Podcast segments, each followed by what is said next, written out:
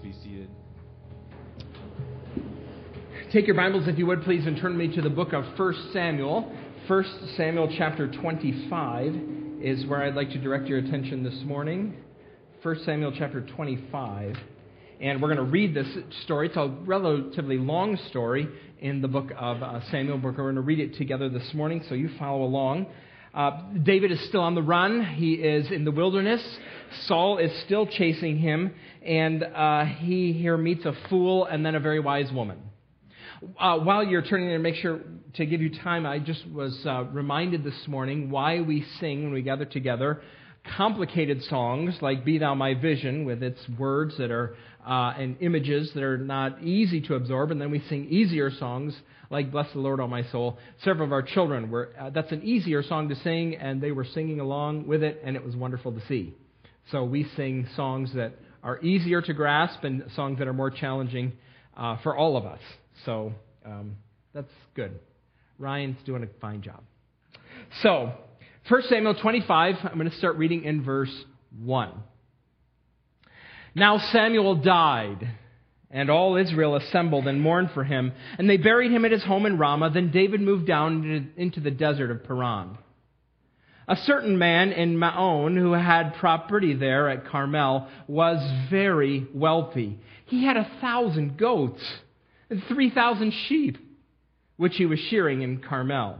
His name was Nabal, and his wife's name was Abigail.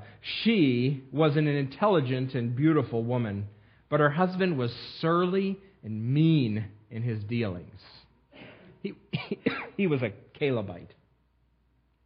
While David was in the wilderness, he heard that Nabal was shearing sheep, so he sent ten young men and said to them, Go up to Nabal at Carmel and greet him in my name. Say to him, Long life to you, good health to you and to your household, and good health to all that is yours.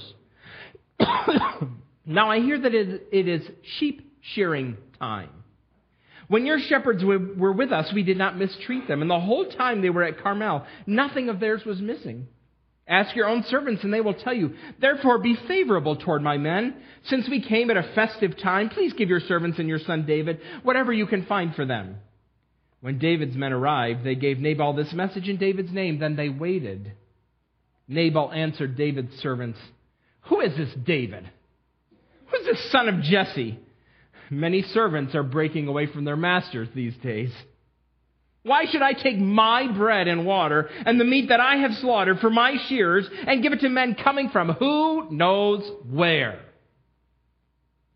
David's men turned around and went back. When they arrived, they reported every word. David said to his men, Each of you strap on your sword. So they did, and David strapped his on as well. About 400 men went up with David, while 200 stayed with the supplies. One of the servants told Abigail, Nabal's wife, David sent messengers from the wilderness to give our master his greetings, and he hurled insults at them. Yet these men were very good to us. They did not mistreat us, and the whole time we were out in the fields, near them nothing was missing. Night and day they were a wall around us. The whole time we were herding our sheep near them. Now think it over and see what you can do, because disaster is hanging over our master and his whole household. He's such a wicked man that no one can talk to him. It's a terrible thing to say about someone, right? Let it not be said of anybody in this room. Can't tell that guy anything. Well, listen. Verse 18. Abigail acted quickly. She took 200 loaves of bread, two skins of wine, five dressed sheep, five seahs of roasted grain, a hundred cakes of raisins, and 200 cakes of pressed figs, and loaded them on donkeys. Then she told her servants, Go on ahead, I'll follow you. But she did not tell her husband Nabal. As she came riding her donkey into a mountain ravine, there was David and his men descending toward her, and she met them. David had just said, It's been useless. All my watching over this fellow's property in the wilderness so that nothing of his was missing, he has paid me back evil for good. May God deal with David, be it ever so severely, if by morning I leave alive one male of all who belongs to him. It's an unusual translation, strange English. Uh, David uses a euphemism for men here that is vulgar. Your translation doesn't have. He's mad. He's just mad. Verse 23. When Abigail saw David, she quickly got off her donkey and bowed down before David with her face to the ground. She fell at his feet and said, Pardon your servant, my Lord, and let me speak to you. Hear what your servant has to say. Please pay no attention, my Lord, to that wicked man Nabal. He is just like his name. His name means fool, and folly goes with him. As for me, your servant, I did not see my men, the men my Lord sent. And now, my Lord, as surely as the Lord your God lives, and as you live, since the Lord has kept you from bloodshed and from avenging yourself with your own hands, may your enemies be all, and all who are intent on harming my Lord be like Nabal. And let this gift which your servant has brought to my Lord be given to the men who follow you. Please, forgive your servant's presumption. The Lord your God will certainly make a lasting dynasty for my Lord, because you fight the Lord's battles, and no wrongdoing will be found in you as long as you live. Even though someone is pursuing you to take your life, the life of my Lord will be bound securely in the bundle of the living by the Lord your God. But the lives of your enemies he will hurl away as from the pocket of a sling. When the Lord has fulfilled for my Lord every good thing he promised concerning him and has appointed him ruler over Israel, my Lord will not have on his conscience the staggering burden of needless bloodshed or of having avenged himself. And when the Lord your God has brought my Lord success, remember your servant. David said to Abigail, Praise be to the Lord, the God of Israel, who has sent you today to meet me. May you be blessed for your good judgment and for keeping me from bloodshed this day and from avenging myself with my own hands. Otherwise, as surely as the Lord, the God of Israel, lives, who has kept me from harming you, and if you had not come quickly to meet me, not one male belonging to Nabal would have been left alive by daybreak. Then David accepted from her hand what she had brought him and said, Go home in peace. I have heard your words and granted your request. When Abigail went to Nabal, he was in the house holding a banquet like that of a king. He was in high spirits and very drunk. He's a fool, after all, right? So she told him nothing at all until daybreak. Then in the morning, when Nabal was sober, his wife told him all these things, and his heart failed him, and he became like a stone. About ten days later, the Lord struck Nabal, and he died. When David heard that Nabal was dead, he said, Praise be to the Lord who has upheld my cause against Nabal for treating me with contempt. He has kept his servant from doing wrong and has brought Nabal's wrongdoing down on his own head. Then David sent word to Abigail, asking her to become his wife. His servants went to Carmel and said to Abigail, David has sent us to you to take you to become his wife. She bowed down with her face to the ground and said, I am your servant, and am ready to serve you and wash the feet of my Lord's servants. Abigail quickly got on a donkey and, attended by her five female servants, went with David's messengers and became his wife. By the way, David had also married Ahinoam of Jezreel, and they both were his wives. But Saul had given his daughter Michal, David's wife, to Paltiel, son of Laish, who was from Galim. I have read this story probably a dozen times, but it wasn't until this week in which I was preparing for uh, this study that I came to realize really how, uh, what a wonderful, a great story it is. It's so well told. The characters are very interesting, and it folds into the narrative of 1 Samuel so perfectly. Here we meet a woman whose name is Abigail, and she delivers the longest speech of any woman in the Old Testament.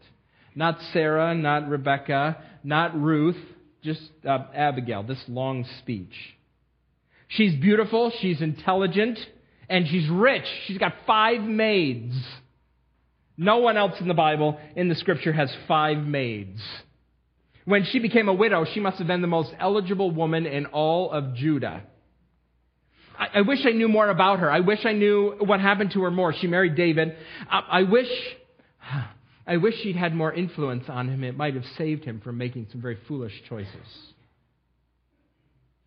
part of the wonder of the story comes too from her husband Nabal and how he is a stand in for Saul. Saul, we've been following David and Saul this whole time. Um, Saul is out of the picture except at the end, but Nabal kind of stands in for him. Both of them call David contemptuously that son of Jesse. Um, Nabal's at a banquet fit for a king. Both of them are identified as fools in these chapters. So Nabal's kind of the Saul figure here.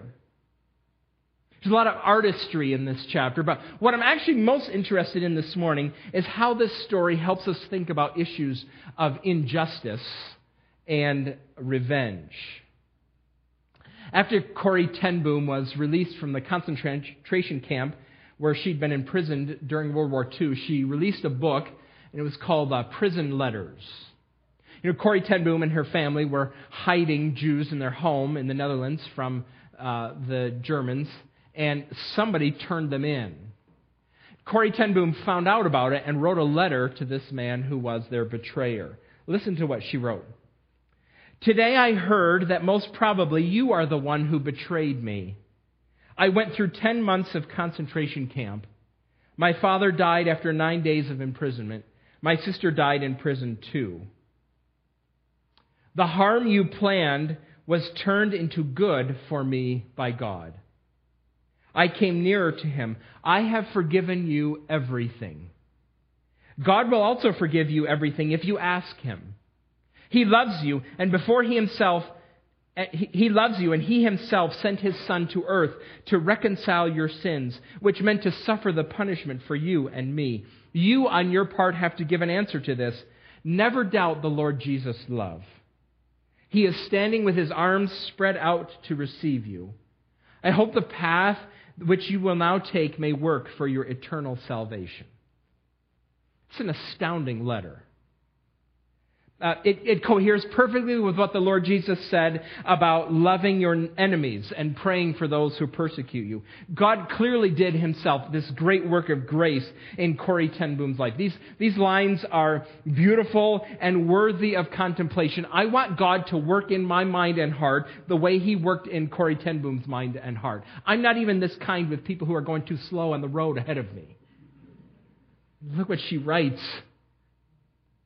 Now, my only question about this letter is is it complete? The letter itself is, is complete, but, but does it contain the sum total of how followers of Jesus are supposed to respond to such grievous mistreatment? If it's complete, if it's complete and this is everything, what do we do with all the references in the Old Testament? All the pleading that David himself does with God when he cries out for justice and asks God to kill his enemies? What do we do with those? Um, we read it last week. Do you remember David's words in Psalm 35, verse 7? He said, Since they hid their net for me without cause, and without cause dug a pit for me, may ruin overtake them by surprise. May the net they hid entangle them. May they fall into the pit to their ruin. Then my soul will rejoice in the Lord and delight in his salvation. Would Corrie ten Boom write something like this? I suggested to you that you could pray this way, that Psalm, the Psalms have all these verses like this to teach us how to pray. And someone after the service said to me, Are you sure about that? I don't think I can do that. I don't think I can pray this way without cultivating resentment or bitterness or anger in my life. It's a great question. James warned us, doesn't he? He said, Human anger does not produce God's good purposes. So, what do we do? I want to move through this chapter that we have scene by scene. I want to show you some of the wonderful things about what's written here. Uh, I borrowed the scene titles from a commentator named Bill Arnold. This, this chapter is chiefly about the folly of revenge. Um, there's things about wisdom and leadership, too, that we'll, we'll look at here after talking through those four scenes, what I want to do is I want to finish by giving you some reminders that, that I think come from the text that try to encapsulate what David learns about responding to what the text identifies as evil. How do you respond when wicked people do things to you? I, I want to encapsulate what, what David learns here in this chapter. All right, let's start with scene number one. Okay, scene number one is very simple. It's in verse one, the death of Samuel. That's what happens first. That's how the chapter begins. Samuel dies. It's strange. Samuel's one of the main characters in this book. It's a, the book is named after him. He's kind of been absent since chapter 16, but here he dies, and his death fits in here in this place because, remember last week we talked about in chapter 24, Saul has finally now acknowledged that David is going to be king after him. Saul said, You will be king. And so it's appropriate. Samuel has done his work. He has anointed both kings, eh, uh, the first and second king of Israel, and he dies. But now that he's dead, David must have been sensing a little bit of isolation. Well, that seemed 1. Scene 2, we'll move through quickly and we'll spend a long time in. Um, scene 2, Nabal rejects David's request.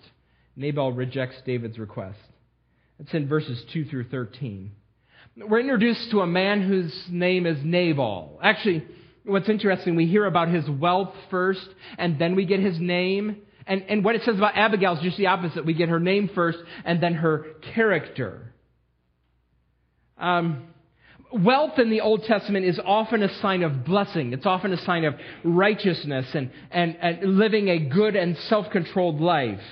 So when the Bible tells us that he's very wealthy, we have very high hopes for this man. Oh, he's going to be an honorable and good man. And then we learn his name is Nabal, which means fool. It's probably not the name his mother gave him. It's the name that suits the, the story here.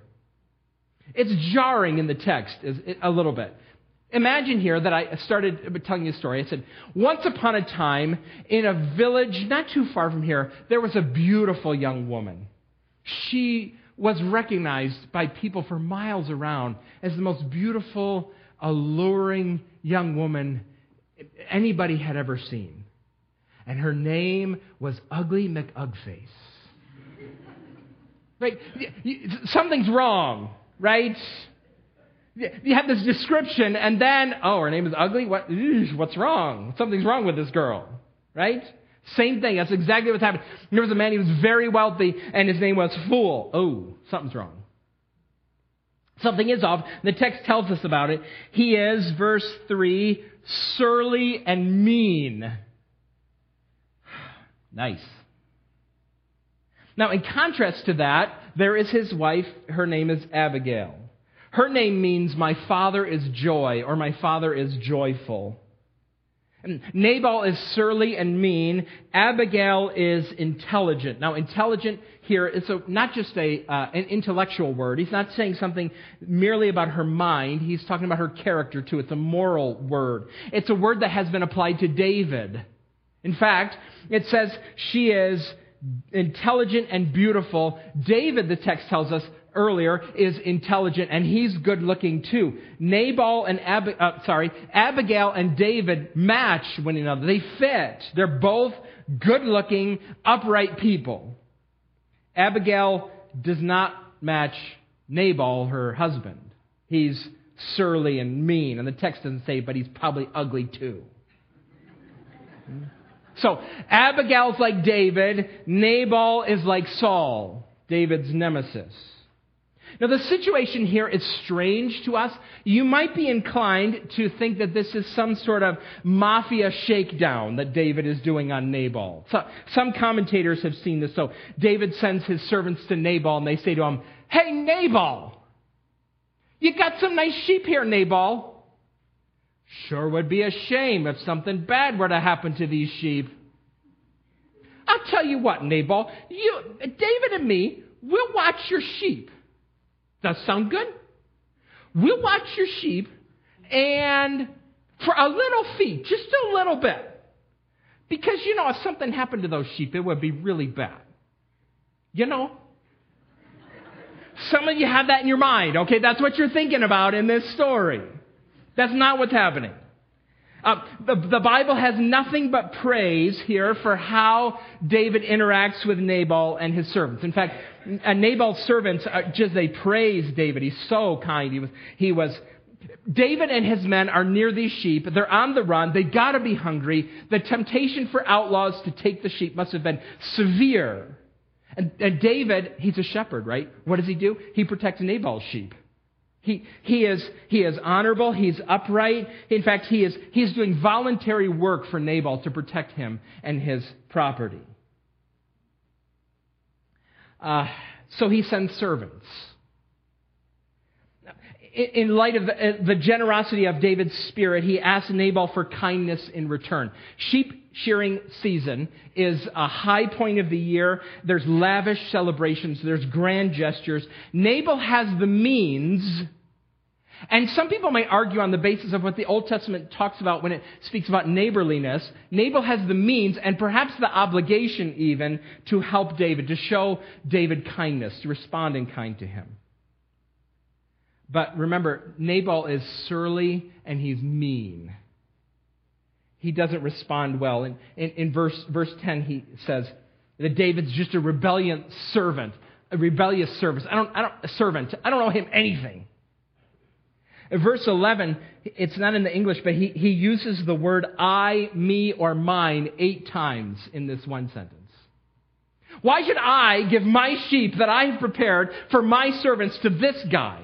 I don't know him. I don't owe him anything. Now, David doesn't respond to this insult very well either. So Nabal doesn't respond to David, and David doesn't respond to Nabal very well either. Verse 13 says that he immediately called his troops to war. And in verse 13, again, in the original language, it uses the word sword three times. Do you remember David's relationship with swords? It's not good. He's a warrior, right? So he uses a sword a lot. But remember when we first met David in, in 1 Samuel 17 when he is going to fight Goliath? What does he say to Goliath?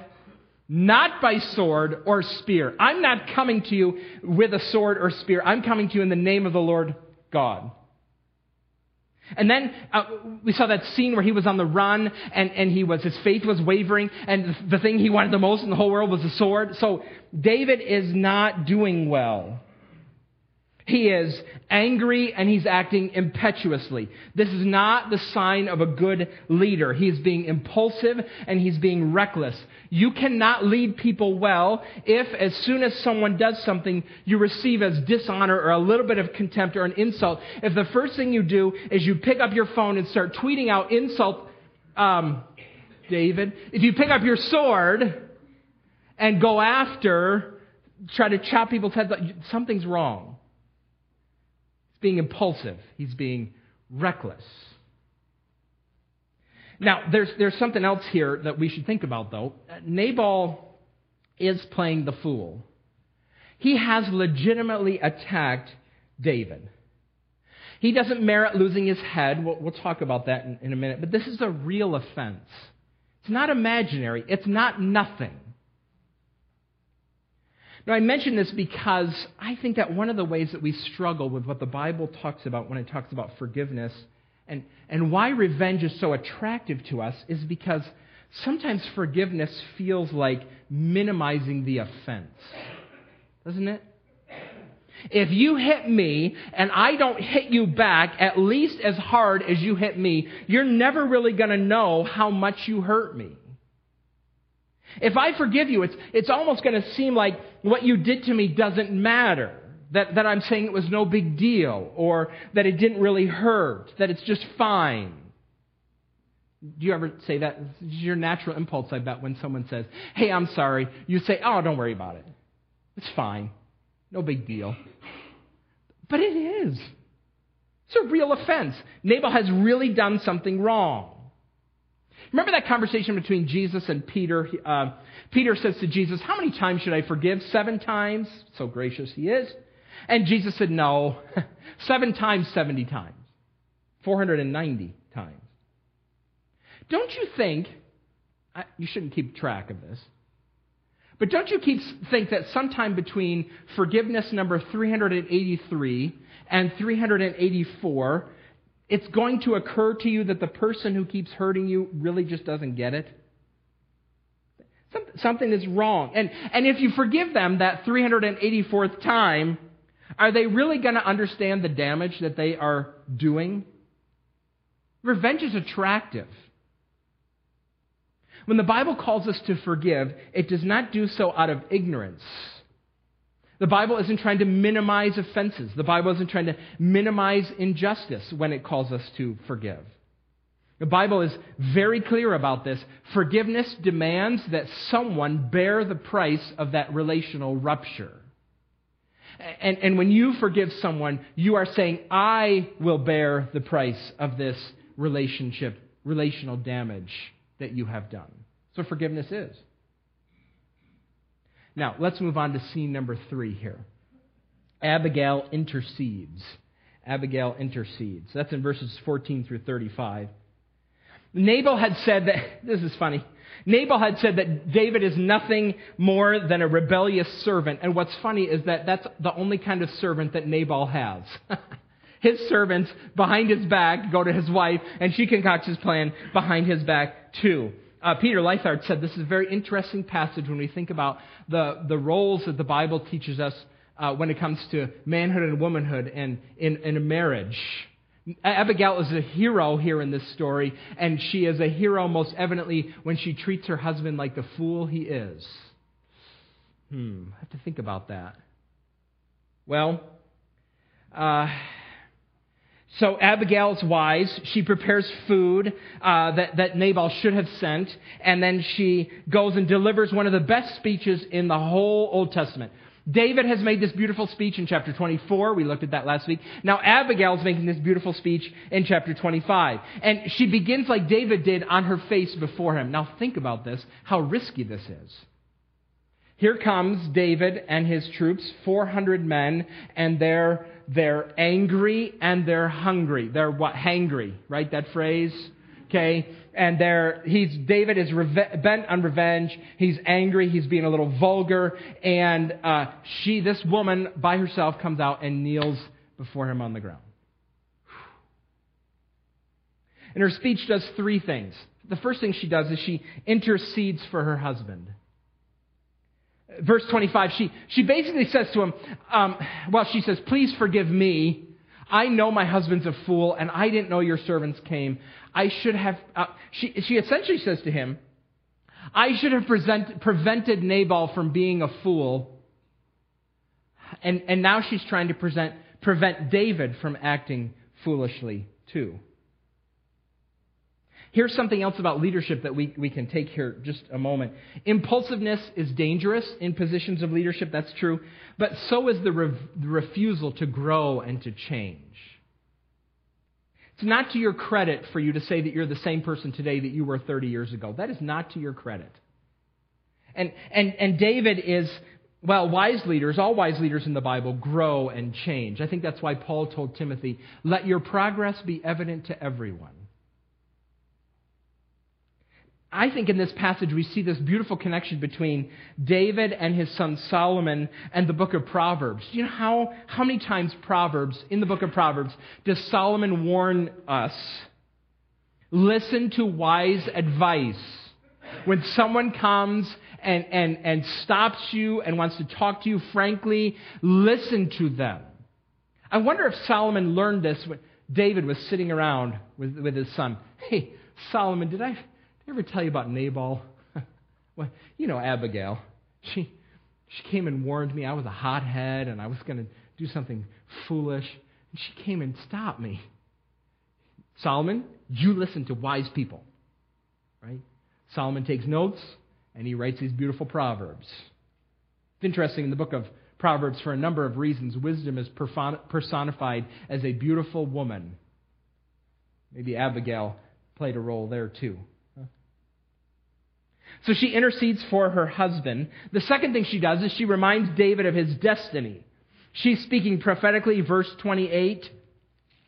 Let's look at what it says again. Please forgive your servant's presumption. The Lord your God will certainly make a lasting dynasty for my Lord. She's the first one in the book to talk about David's death. It's going to come up a lot in 2 Samuel 7. But Abigail is the one who recognizes this. She's speaking prophetically. And then she uses this image in verse 29. If this is brilliant. Even though someone is pursuing you to take your life, the life of you, David, will be bound securely in the bundle of the living by the Lord your God, but the lives of your enemies will hurl away as from the pocket of a sling. Why would she use this phrase? Oh, it's brilliant. So she says to David, David, you are God's treasured possession. And He's going to keep you close in the bundle of the living. So um, every child has in their room some place where they keep their secret treasures. Mine was a little cedar wood box with a painting of the United States Capitol on it that I bought sometime in Washington, D.C. And it had a little brass clasp on it, and you open it up, and that's where you keep your special treasures. Every child has one of those. And, and Abigail says to David, You are in God's treasured box. But your enemies, what's God going to do with them? He's going to throw them away. Just rocks to be wasted and thrown away. Now, why would she use this image? Because she knows David's story. You fought Goliath, David. Do you remember that? Goliath, he was the real enemy. Nabal, he's just a pain. He's not an enemy. You know how to deal with God's enemies. You know how to deal with your enemies. You sure you want to do this with Nabal? Now, the third thing she does here, that this, she saves David from bloodshed. She saves David from bloodshed. Verse 31 My Lord will not have on his conscience, if you stop, David, you will not have on your conscience the staggering burden of needless bloodshed or having avenged yourself. This is not the way to start a lasting dynasty, she says to him. Um, if, if, if, you, if you get to the throne by slashing and killing everybody who's against, you will never be safe. You will never have a peaceful throne. No one ever wins King of the Mountain, right? You play that game with your friends? No one ever wins. You might get up there for a few seconds, but someone is coming. David, uh, Abigail says to David, if you get to the throne this way, you'll never have a moment's peace. This is unnecessary bloodshed. This is not the way that a dynasty should start. In one sense, David is asking, uh, Abigail is asking David, are you going to take matters into your own hands here, or are you going to wait patiently for the Lord? Which of those two things are you going to do? Now, let me make a connection in this book, and I want to do so tentatively here this morning because it, it is tentative. S- some people see a very subtle tie in this passage between Abigail and Bathsheba. We haven't talked about Bathsheba yet. Her story is coming up, but you probably know her story well. In, in his dealings with both Abigail and Bathsheba, David is being driven by passion lust on the one hand and revenge on the other. Abigail comes, she successfully talks David down and saves the life of her husband, at least in the moment, keeps David from killing her. Bathsheba does not talk David down, and David murders her husband. And, actually, you know what? Um, while we're thinking about that story, Abigail was exactly right about what would happen to David if he committed murder against Nabal. Because after David murders Bathsheba's husband, his life is driven by this paralyzing guilt that he can't overcome. She's right. She's right about what happens.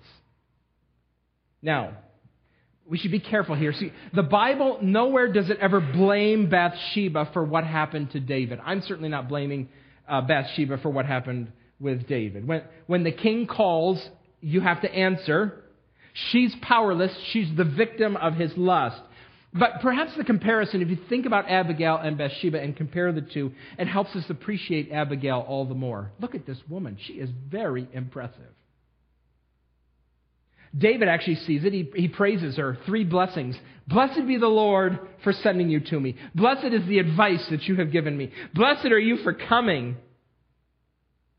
Now, the final scene here Nabal dies, and Abigail becomes David's wife. It's the end of the story. So Abigail stops David. He goes back and she returns home to find her husband in a feast fit for a king. Remember, Nabal and Saul are just, they're, they're the same character here that he's, Nabal standing in for Saul. He's feasting like a king, like a King Saul. He's so drunk that his wife can't talk to him. In the morning, he's sober and she tells him what she did and he suffers a stroke and 10 days later he dies and it is clear this is judgment from God. The text says the Lord put him to death. And David heard, hears about it in verse 39, and he says, Praise be to the Lord. Again, I'm not sure Corrie ten Boom would say that. Hmm. Praise be to the Lord. And, and he's, he's, he's thankful to God for defending him against Nabal and for keeping him from doing wrong. God, God protected David. Actually, it makes me think of a Psalm 5.8. I wrote that down in your note sheet, I think. Psalm 5.8 is the prayer that David had prayed. Lead me, Lord, in your righteousness because of my enemies. Make your way straight before me. See, the pressure that enemies bring, they'll bring pressure that will cause you to stray or to disobey God, to act outside of His will. God, protect me. Take me on a straight path when enemies come near. And God protected David. He's praising Him for it. Then he takes Abigail as his wife. And by, by taking Abigail as his wife, he lays claim to Nabal's estate and his influence. And while we're talking about wives, you should know that Abigail is David's second wife, actually his third wife. um, this does not bode well for him. This is not going to go well for him. Uh, Michal, his first wife, the text tells us, was given by Saul to uh, uh, an, another man. Saul is treating David like he's dead by giving Michal away. At the end of the book, think about this here. At the end of the book, both Nabal and Saul are dead, and David has claimed Nabal's wife and his property, and he has claimed Saul's throne. Hmm. Now, what should we make of this story here? Uh, how does it help us work through our own struggles? Let me close with, with four items here. Uh, Lord, in your righteousness, keep me because of my enemies. Well, what does that look like? Here's four things. Number one, distrust your first response. Distrust your first responses. When David perceives contempt for Nabal, his first thought is to grab his sword and go swing it at somebody. Remember what the Bible says about anger. Human anger does not produce God's righteousness. So, distrust your first response. Second, recognize and receive the wisdom that God provides. Recognize and receive the wisdom that God provides. Bob prayed about this when he was praying this morning. Abigail is almost serving as a prophet for David. She's, she's counseling him wisely. And to, her, to his credit, David responds, I wonder if you're listening to the wisdom that God provides you. All right, here's number three. Take a long look at your suffering. Take a long look at your suffering. Abigail is, is trying to help David by seeing this offense that he has received from Nabal in a long term look. Think about, David, think about God's long term plan. What is he going to do? What's he going to do for your life? What has he promised you? Do you have conflicts in your memory, things that you fought about that were a long time ago, and you look back at them and you think, that was, that was so silly? You have conflicts like that?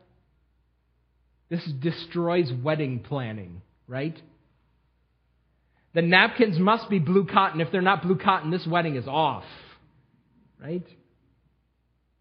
You, you should ask uh, any married couple that's been married more than two years about the color of their napkins at their wedding, and they might not remember, and they certainly won't care.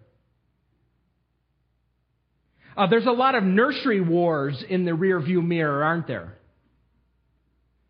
Cheerios only for my child at 11:07 a.m. Anything else is unacceptable. And if you don't give them to him at 11:07, we're talking church discipline here, right? I'm talking about small things. Those are small things, really, except, well, they don't feel small at the moment. Especially if your Cheerio eating time interferes with afternoon nap time. That's not a small issue. But they're small things, right? The long look changes your perspective even on big things. How do I know that? I'm not trying to minimize injustice, I'm not trying to minimize pain. But remember what Paul said in 2 Corinthians 4. He said that our afflictions are light and momentary compared to the eternal weight of glory that is ours. In a sense, Abigail says to David, What you've experienced from Nabal is real. It was a real offense, but it's light and momentary in comparison to what God has planned for you. One of the reasons that followers of Jesus can forbear one of the reasons that we can forgive because we know is because we know that this is not all there is. This life is not all there is. My hope for happiness is not solely invested in this life. I don't have to fight for it tooth and nail. Don't have to refuse your, your uh, apology or refuse to forgive you because my hope for my life is really going to begin on the day that I die. That's when my life is really going to begin and having that long term perspective puts our suffering in a different light. I know I'm talking this morning to people who have had, had hard things happen to you. People have done grievously hard things. I'm not trying to minimize them at all. I, I mean, Paul uses the word light and momentary. That, that, they don't feel that way when you're going through them. It's, you only learn to see them when you think about the eternal weight of glory that is ours in Christ Jesus. Now, here's number four. Number four. Wait patiently for God's justice. Wait patiently for God's justice. Again, we return to what we read read in 1 Peter last week about the Lord Jesus. He entrusted himself to the one who judges justly. And that may be the problem that some of you have. You have a bone to pick with this? Maybe you do. See, if I forgive people, God is just so nice that he'll let everyone get off.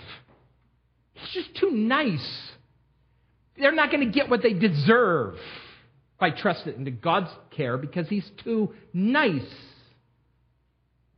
Actually, underneath that, there may be a real objection to Christianity. I wish I knew who told the story originally. I can't remember who it was, but uh, I heard a man preaching. He was teaching a lesson, and he was he told us about an experience he had in Europe. He was traveling in Europe doing some Bible teaching and evangelistic work. And he went to Germany and had a translator who was with him. He could speak German, and she went with him and she, she translated all of his Bible lessons and all of his lectures. And at, the beginning, they, they were getting acquainted, and, and as they started talking more during breaks, he was talking to this translator. She, she told him she was an atheist. She's translating the Bible and his Bible lessons these weeks. And, and um, her interest began to grow, and he, he started talking to her about, about the Lord Jesus, and uh, he, he's our Savior. He died on the cross. He satisfied God's wrath for our sin. God offers forgiveness and life to anyone who receive it by faith. He's, he's talking to her about this. She really seems interested. She's warming to this good news until one day she says to him, If Adolf Hitler had turned to Jesus and asked for forgiveness, could he have been forgiven? Could he have eternal life that you're talking about? And the man answered, he said, Well, uh, Jesus' death is sufficient to cover the sins of the whole world, even, even people as wicked as Adolf Hitler. She closed completely to him. She said, I will not worship a God like that. See, but God cares about justice far more than she does. He cares about justice far more than you do. In fact, the cross is proof itself of that. God cares deeply about justice. He cares so deeply about justice that he offered his own son to satisfy all of the demands of his justice. The cross is the pinnacle uh, demonstration of the justice and love of God, so we trust him. He will do what is right. He cares about justice. We can be patient with him, with, with life, with the troubles that come. We pray for justice, don't we? We work to ensure that justice takes place. We pray for our enemies, and we pray that God will keep us from resentment, and we do all of those things at the same time. And then we will have reason to say with David, Praise be to the Lord. Let's pray, shall we?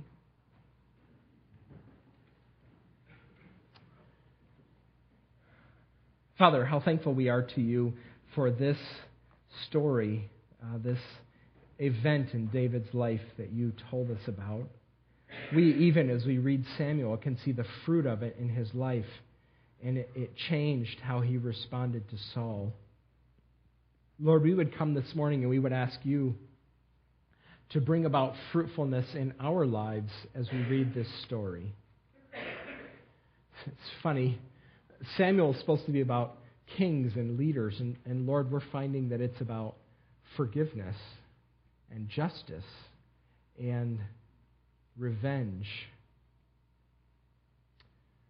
Father, I do pray that in your kindness, again, I ask this, that you would make us like the Lord Jesus and that we're able to entrust ourselves to the one who judges justly. You know about the men and women in this room who have deep grievances. Show them mercy, guard them from resentment, remind them of your justice, which is perfect and whole. David said in the Psalms, The Lord is renowned in all the earth for his justice. Remind us of that so that we can love our enemies and pray for those who persecute us. We pray these things together in the name of the Lord Jesus, saying, Amen.